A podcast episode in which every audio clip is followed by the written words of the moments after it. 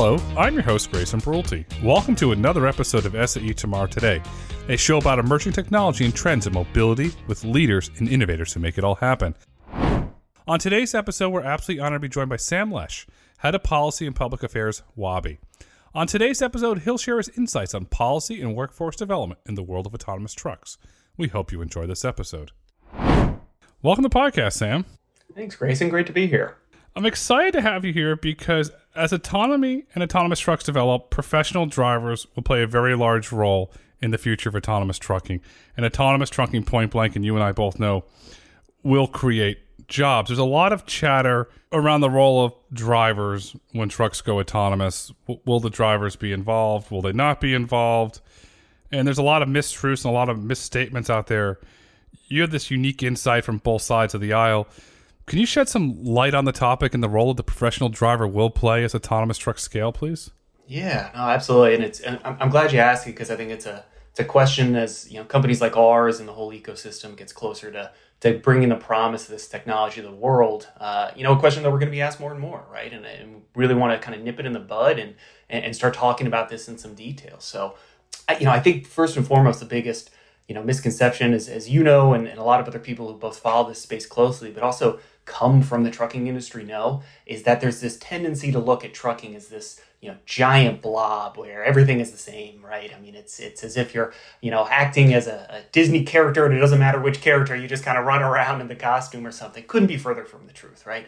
You know you talk to professional drivers who have been in the ltl space for 30 years you know their experiences day to day especially if they're doing say city driving doing local pickups and deliveries you know couldn't be more different than a, a, driver who lives on the road for six months at a time. So even at the foundational point right that any sort of technology that has a, a, very specific and and narrow to start and then slowly expanding use case like autonomous trucking does is going to impact that entire very diverse ecosystem the same is just off base. And, and more than that it's it's it's also you know the the the the the fact that a lot of this has really been studied and looked at in, in a lot of detail at this point. And you know we have all seen over the last couple of years what covid did to the supply chains and how much we were really struggling to even get drivers into the industry much less stay.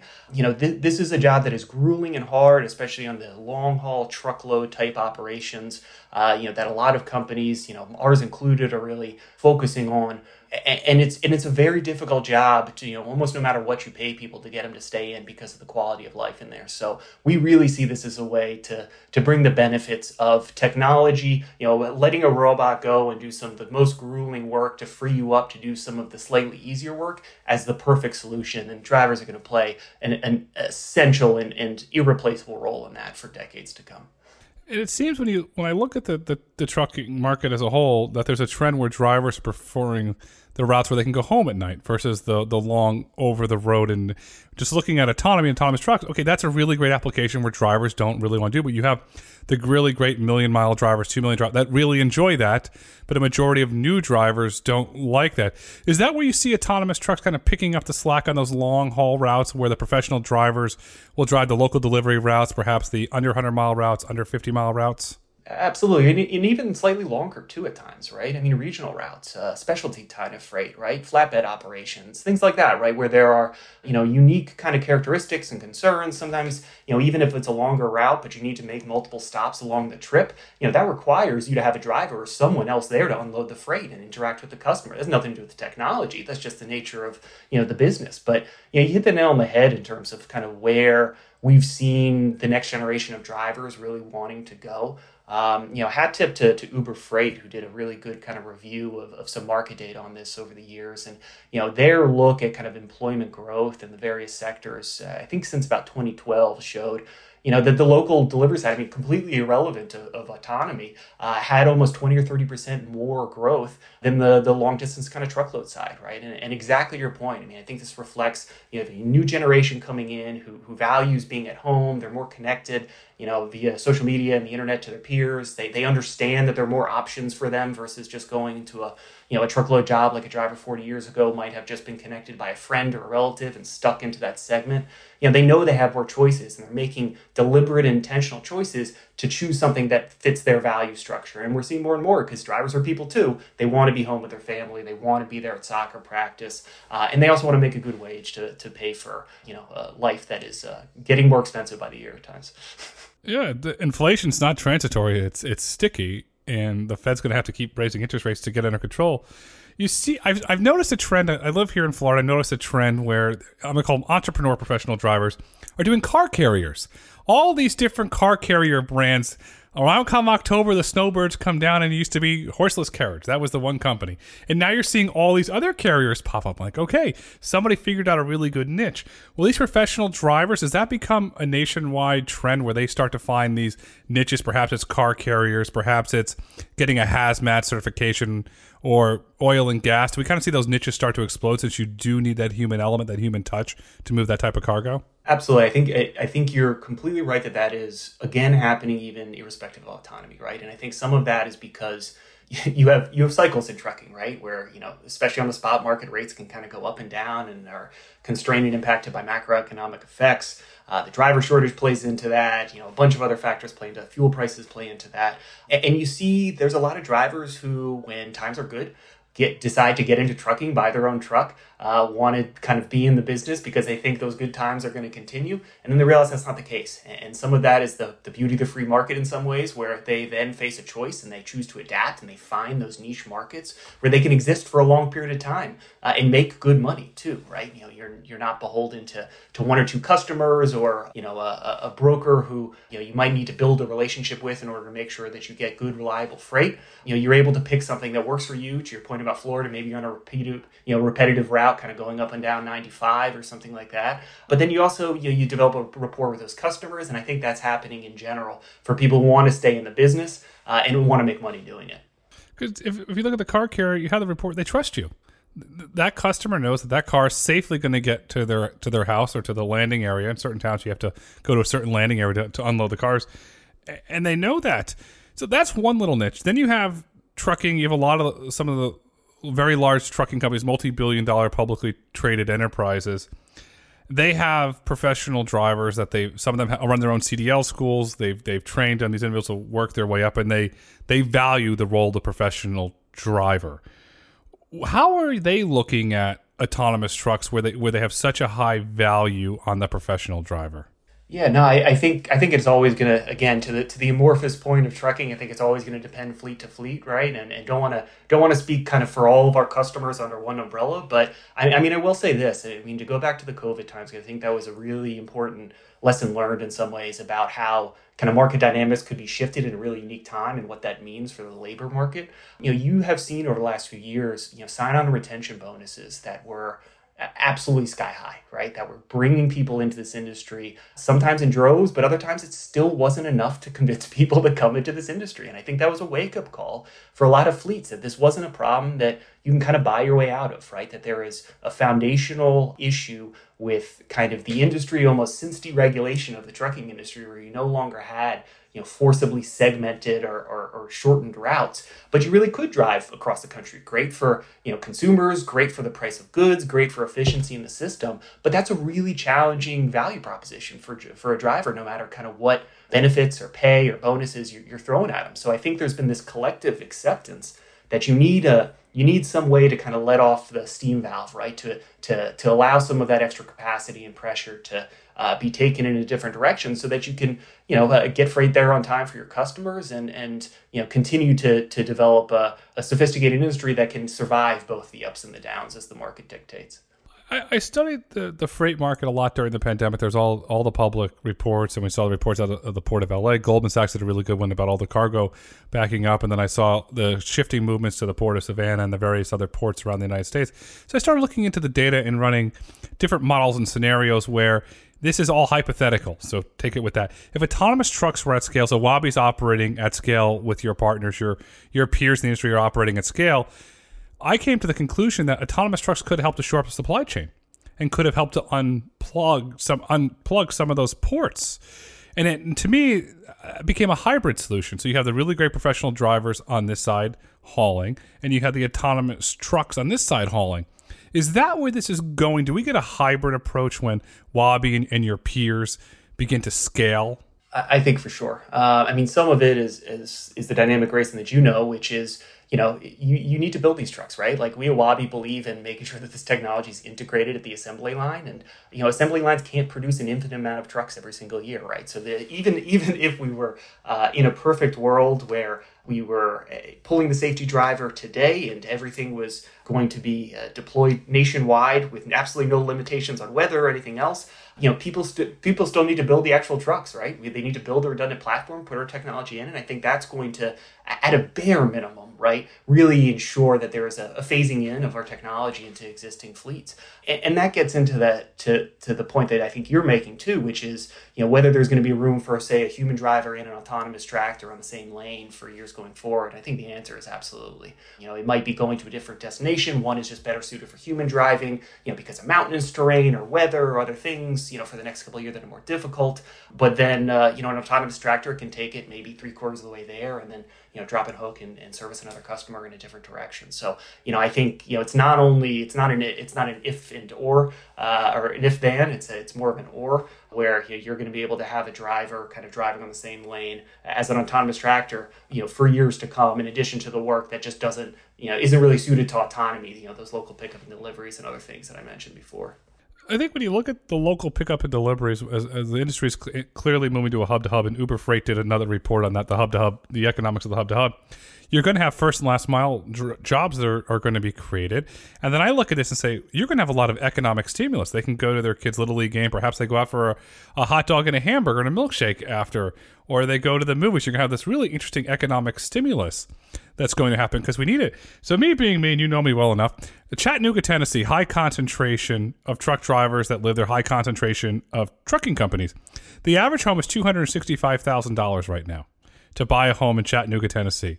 30 year fix at 8%, you're paying $565,000 for that house, almost double what you're paying.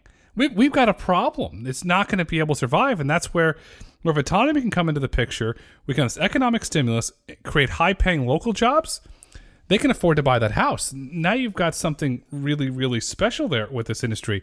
But yet, why is that narrative never told about the, the positive economic benefits that this technology is going to have? Not just for the companies developing it, not just for the companies that are using it, but for the communities that, that where this technology is going to be deployed. They're going to see the positive benefits as well.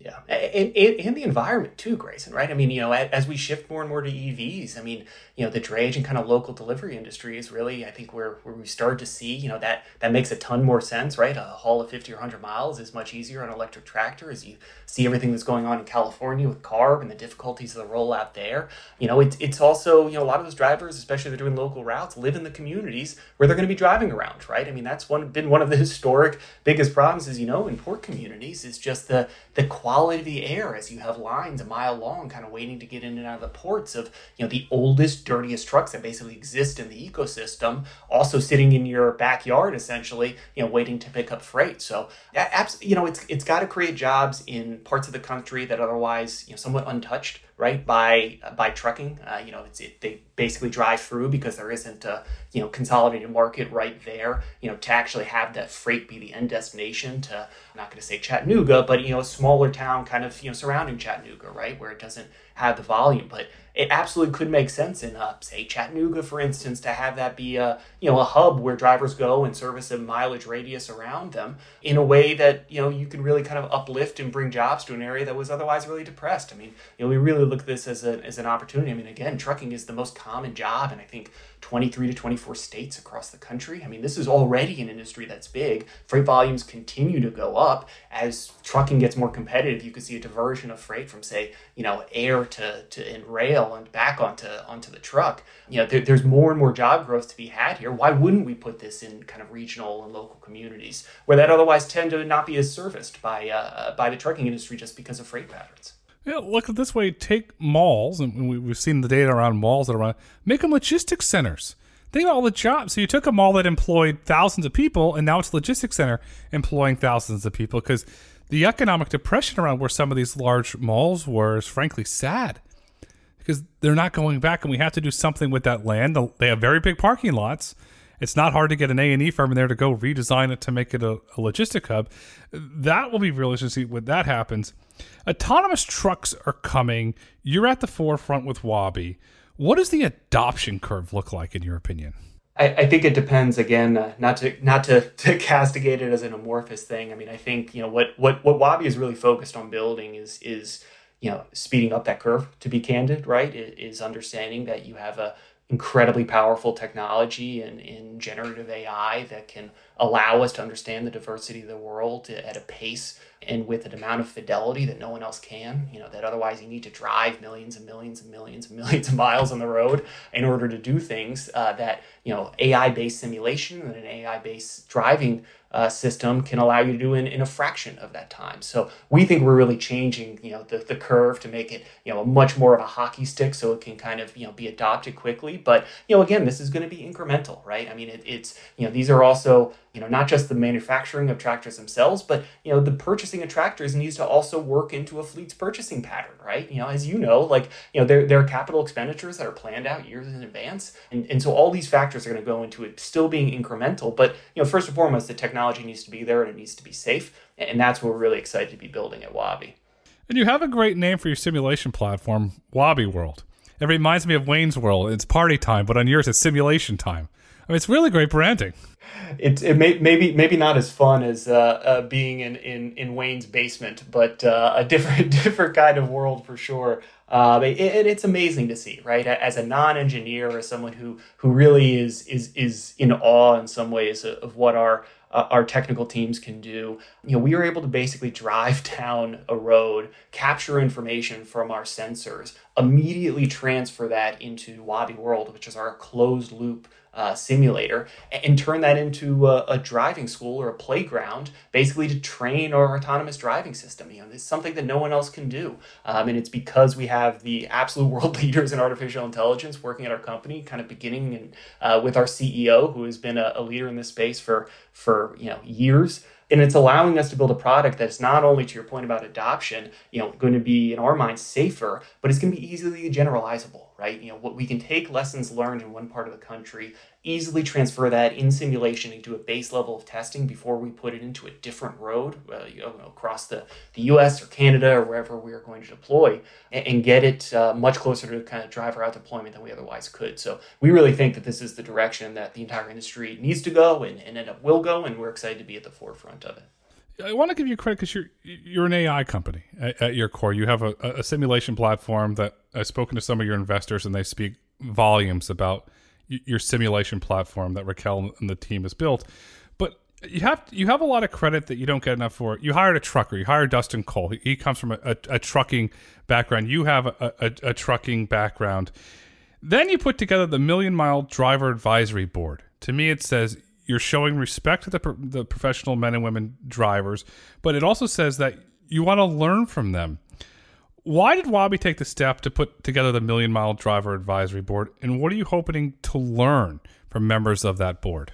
No, and and look, you know, hat tip. Uh, I guess hat tip to to Raquel for hiring Dustin and me, uh, and recognizing that this world needs you know, kind of more people who are in the industry where we're deploying. But I think we're already to the, to the Million Mile Drive Advisory Board, as well as just, you know, the approach that we've been able to take on, on the commercial side is, is really, you know, proving out that thesis, right? That this isn't a technology that should be overlaid on top of an existing industry, but you need to bake it into, you know, what the trucking industry has been, you know, doing and knows so well because, you know, this is their business, right? So, you know, we've really looked at this, whether it's on the advisory board or just interacting with customers as being a really collaborative, close process through and through. And that includes on, on, you know, the, the drivers who are not only going to see this technology on their own lots, you know, being used by their companies, but are also going to drive on the roads next to it. So, you know, our approach to the driver advisory board has really been twofold. One is, you know, you would be crazy not to learn from someone who has driven two or three million miles on the road, right? Who has seen absolutely everything that there almost is to see, has made the highway their office for, you know, decades at times, uh, often accident free that entire time. I mean, that is an accomplishment in and of itself. Why wouldn't you try to pick every little piece of information you could out of that person to help us build a better system. Uh, you know, we just had a, another meeting with our driver advisory board the other day, and you know the details of of what they have experienced, the the secondhand nonverbal communications that they were able to pick up just from driving on the road is is so valuable to our engineers and and to us as a company as we understand the challenge uh, you know, of really building the stack and building something that is safer than the safest human driver that exists. But the other part is to to really not be just extractive, right? We want to give back and actually open up a dialogue with drivers. This is about opening up the hood a little bit so that they can see what the technology is, but they can also see what it isn't, right? You know, to your point about why are we not talking about job creation on the local P&D side, you know, some of it is we think because people aren't doing enough of this outreach and direct communication with drivers, right? You know, it's telling them that this technology is meant for a certain purpose and it is not meant for other purposes, right? That local pickup and delivery, times where you really need to interact with the customer in a lot of detail, right? There is a uh, a very important, huge market that it's going to fill, but that does not mean that it is going to take up every single tractor trailer that that drives down the road. And being able to communicate that to drivers, have them get excited and understand kind of the possibilities for it, um, and also show them again. I mean, you know, the the road is their their world. You know, show them how we're building this safely, so that they know when they see a Waabi Power truck driving, you know, down the road next to them, they understand what went into building it, and then they know that they can trust it and don't take other you know divisive action that could even impact the safety of our drivers. So we want to be a part of the community. We appreciate them accepting us, uh, and it's a conversation that we're really excited about continuing to have. Trust is key. Without trust, autonomous trucks don't scale at the end of the day. The public has to trust it, the professional drivers have to trust it. When you're going down the road with your family in a car and you look and you see a fully driverless truck, you have to trust and know that that truck is doing safe driving. And then it, for me being a dad, the one thing that I know my daughter's going to want, and that a lot of other parents' kids are going to want, the honk game.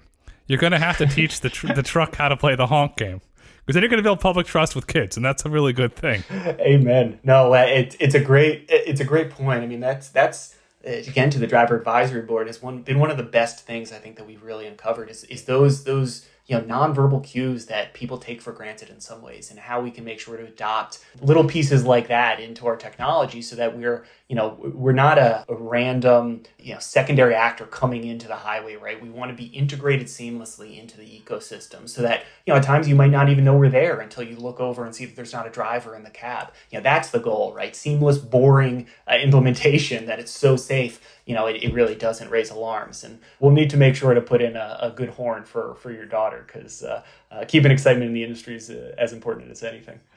Absolutely.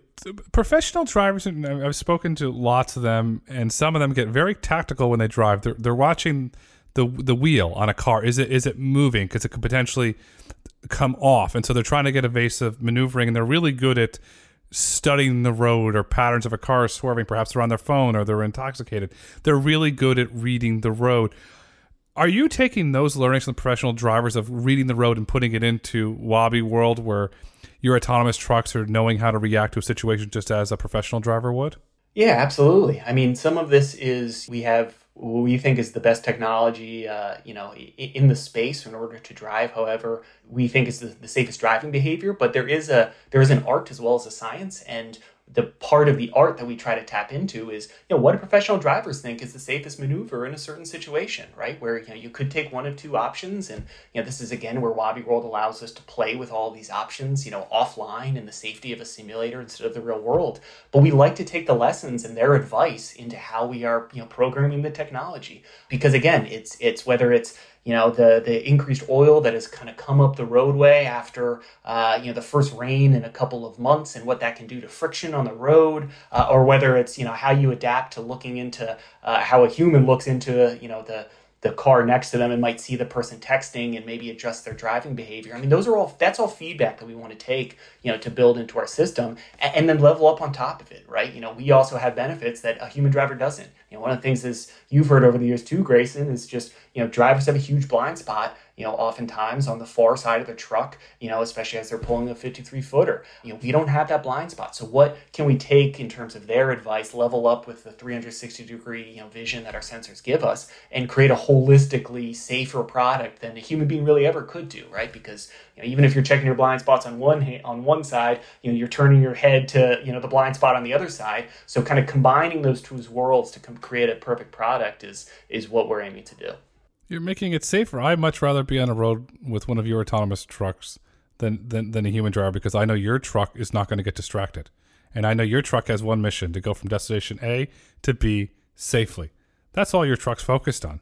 Yeah. And, and, and back to the, the quality of life of current drivers, too. I mean, which is uh, something I keep in the forefront of my head all the time. I mean, you know, it, you also have the opportunity to maybe shift drivers from off peak hours, you know, or back to peak hours where they can actually get their circadian rhythm right and be driving during the day again, right? An autonomous tractor can do some of the hauling at night because it can go coast to coast when there's less traffic uh, and do things like that you know, there's just a, there's just a host of benefits we see here. Uh, you know, the increased pay, increased ability to kind of get home at night. You know, the ability to have more more routine and predictable freight. Uh, so you know, hopefully this will help dig into you know, so the frustration that a lot of drivers have of waiting hours, if not days, at a shipper's facility. Sometimes you know, waiting to pick up a load or drop one off. You know, more more consistency, reliability in the system, more optimization of the network in general, right? Because we know where assets are all the time. You know, we can we can avoid you know empty backhauls which is also terrible for the environment, you know, and, and not as efficient as it could be. So we see all these things kind of playing into making a driver's world better, but also making the network better, which you know, also at the end of the day, you got to remember drivers get paid by their company unless they're independent or operator. So, you know, if there's more margin for the company, that's more drop money that can go into drivers' pockets. That's more retention bonuses that can go out to them. And we just see efficiency as better for, for everyone in the entire supply chain, uh, you know, from dock workers to refuelers to drivers themselves. It benefits everyone. We haven't talked about this, but for the professional drivers, it's going to increase their health. They're going to get healthier, and that that's going to have a, a really big impact. And the consumer is going to benefit because some of those cost savings will be, be able to be passed on to the consumer at the end of the day. There's the jobs, and you have the individuals that unload a truck, load a truck, do the inspection. What type of jobs do you see being created in the future? And I, I start seeing a lot of jobs around the depots, the, if you want to use the term, the, tr- the transfer hubs being created. In your opinion, what are some of the other jobs that are going to be created in the autonomous trucking ecosystem? Yeah, absolutely. I mean, you're going to need people those depots who can help with calibration, right, of the truck sensors. You're going to need people who are remote dispatchers, right, who can plug in and help, you know, breadcrumb or direct the, the truck to, you know, answer questions that it pings off of, of them, you know, when it's out on the road. You're, you're still going to need the base type operations, though, too, which is, you know, people doing the pre-trip, people doing the post-trip, uh, you know, people refueling and, um, you know, uh, just making sure that everything in the truck is in, is in good working order, you know, as well as the loading and unloading but you know, for all the job creation that's going to happen there, I mean, uh, to to the to what we're talking about the outfit, outset of the conversation, I, I, don't want to acknowledge that there's really going to be any job loss, you know, in the grander ecosystem for those drivers themselves, right? So in in our mind, you know, the the job creation is an awesome, great addition to the entire ecosystem, but you're also going to have just by nature of the slow trickle of job creation that's existed in the human driven space, you know, a ton of drivers uh, who are going to continue to be able to drive, and then added efficiency in the system, was going to allow you know fleets to hire more and more drivers. So we see it as a win-win in, in kind of both buckets. But there is going to be some really awesome, exciting jobs that are created that don't exist now. It's going to be fun because you're going to get individuals who would never thought of a career in trucking to say, "This is cool. I get to work in technology." And I get to go home at night. Okay, this is great. So you're going to have those individuals that go there overall, how should the industry approach workforce development? It seems that we've had some starts, stops. We haven't collectively come together with, with around a clear messaging. Yeah, I, I, mean, I think I think honesty too, right, and transparency is always key. You know, what we've made a center of our our communications to drivers is really being being clear with them about again what the tra- what the technology is capable of doing and what it isn't what the adoption timelines are and what they aren't. And drivers are very smart people. They are able to connect the dots and understand what that means for them. You know, eh, there, there's a lot of macroeconomic factors to what we talked about at the outset, you know, that, that impact whether driving is a good job for them even prior to autonomous tractors, right? It's, you know, if, if you know the the the this, if they're operating in the spot market, the spot market makes sense. If they're going to have enough contractor freight to exist for years at a time, so you know we see this as something that's going to add stability and reliability to them, and just you know communicating that to them directly, right? Not being afraid of drivers, right? You know, some of you I've talked more drivers over my career than than I can even count. And drivers are just good, hardworking people in my experience, right? They want to make a good wage. They want to be able to, you know, get home to their family at the end the day, and, they want to do it, uh, you know, with with their limbs intact and healthy. Um, and you know, that's the other part too of communicating the benefits. To your point about health of drivers, you know, anyone who's lived down on the road has seen, you know, how how much of a taxing lifestyle that is. Not just because you're driving and away from home and sleeping in the you know a, a, truck stop or you know in, in the in the sleeper berth for, for days at a time. But you're also eating fast food. You don't have access to any sort of you know outdoors facilities to go for a walk or kind of you know stretch your legs. And uh, drivers have seen that. You know you have the rise of sleep apnea and and you know other physical issues kind of impacting the community more than anyone. I think if you ask drivers in an honest fashion you know they will acknowledge things need to change in this industry. And we're excited to be part of that revolution. You should be excited. You're doing good there's no other way to describe it.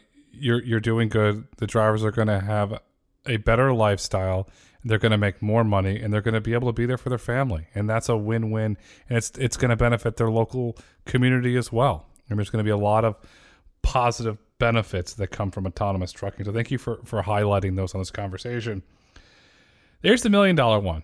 I'm giving you a huge, huge, huge softball. So I want a Babe Ruth home run on this one what is the future of autonomous trucking in Sam's opinion? I think the, the future of autonomous trucking is incredibly bright. I think it is incremental at first and then going into rocket ship speed, uh, you know, a couple of years after initial, uh, you know, integration. Yeah, I, I liken this, Grace, into something that we we kind of can't can't comprehend in some ways now uh, until it really becomes ubiquitous. Um, you know, and, and, a hat tip to some of my my robotaxi uh, colleagues, in the same way you're seeing with with robotaxi deployments. You know, it, it's almost unbelievable until you see it and you take a ride and you go into it, and next thing you know, you kind of don't you don't think about it anymore. That's what I see as the future of autonomous trucking. Uh, you know, more efficiency. It makes the trucking industry as a whole better. It makes drivers' lives better. It increases efficiencies for our entire supply chain, and just you know helps unleash the U.S. to do things that you know we otherwise are constrained uh, to do because of the inefficiencies of our supply chain. So um, you know that efficiency, that the positive job creation impacts everything across the board. I think it's really going to take off and, and, and change the way that we that we move goods in this country forever. Autonomous trucks become part of the fabric of society as they scale. At the end of the day. And if America can have a stable, secure supply chain, it's good for national security. It, it, and it's good for the economy, and then the entire country benefits. And hopefully, at some point, we get a national framework that can allow Waabi and all of your competitors in the industry to operate across state lines in all 50 states because the American public will benefit. And when the American public benefits, the economy benefits. And when the economy benefits, everybody wins. As we look to wrap up this insightful conversation, Sam, what would you like our listeners to take away with them today? You should understand that the fear and, and, consternation that people might have heard from truck drivers is real. Um, but don't be scared of it, right? You know, embrace it. Take that as an opportunity to talk to drivers directly, understand where they're coming from.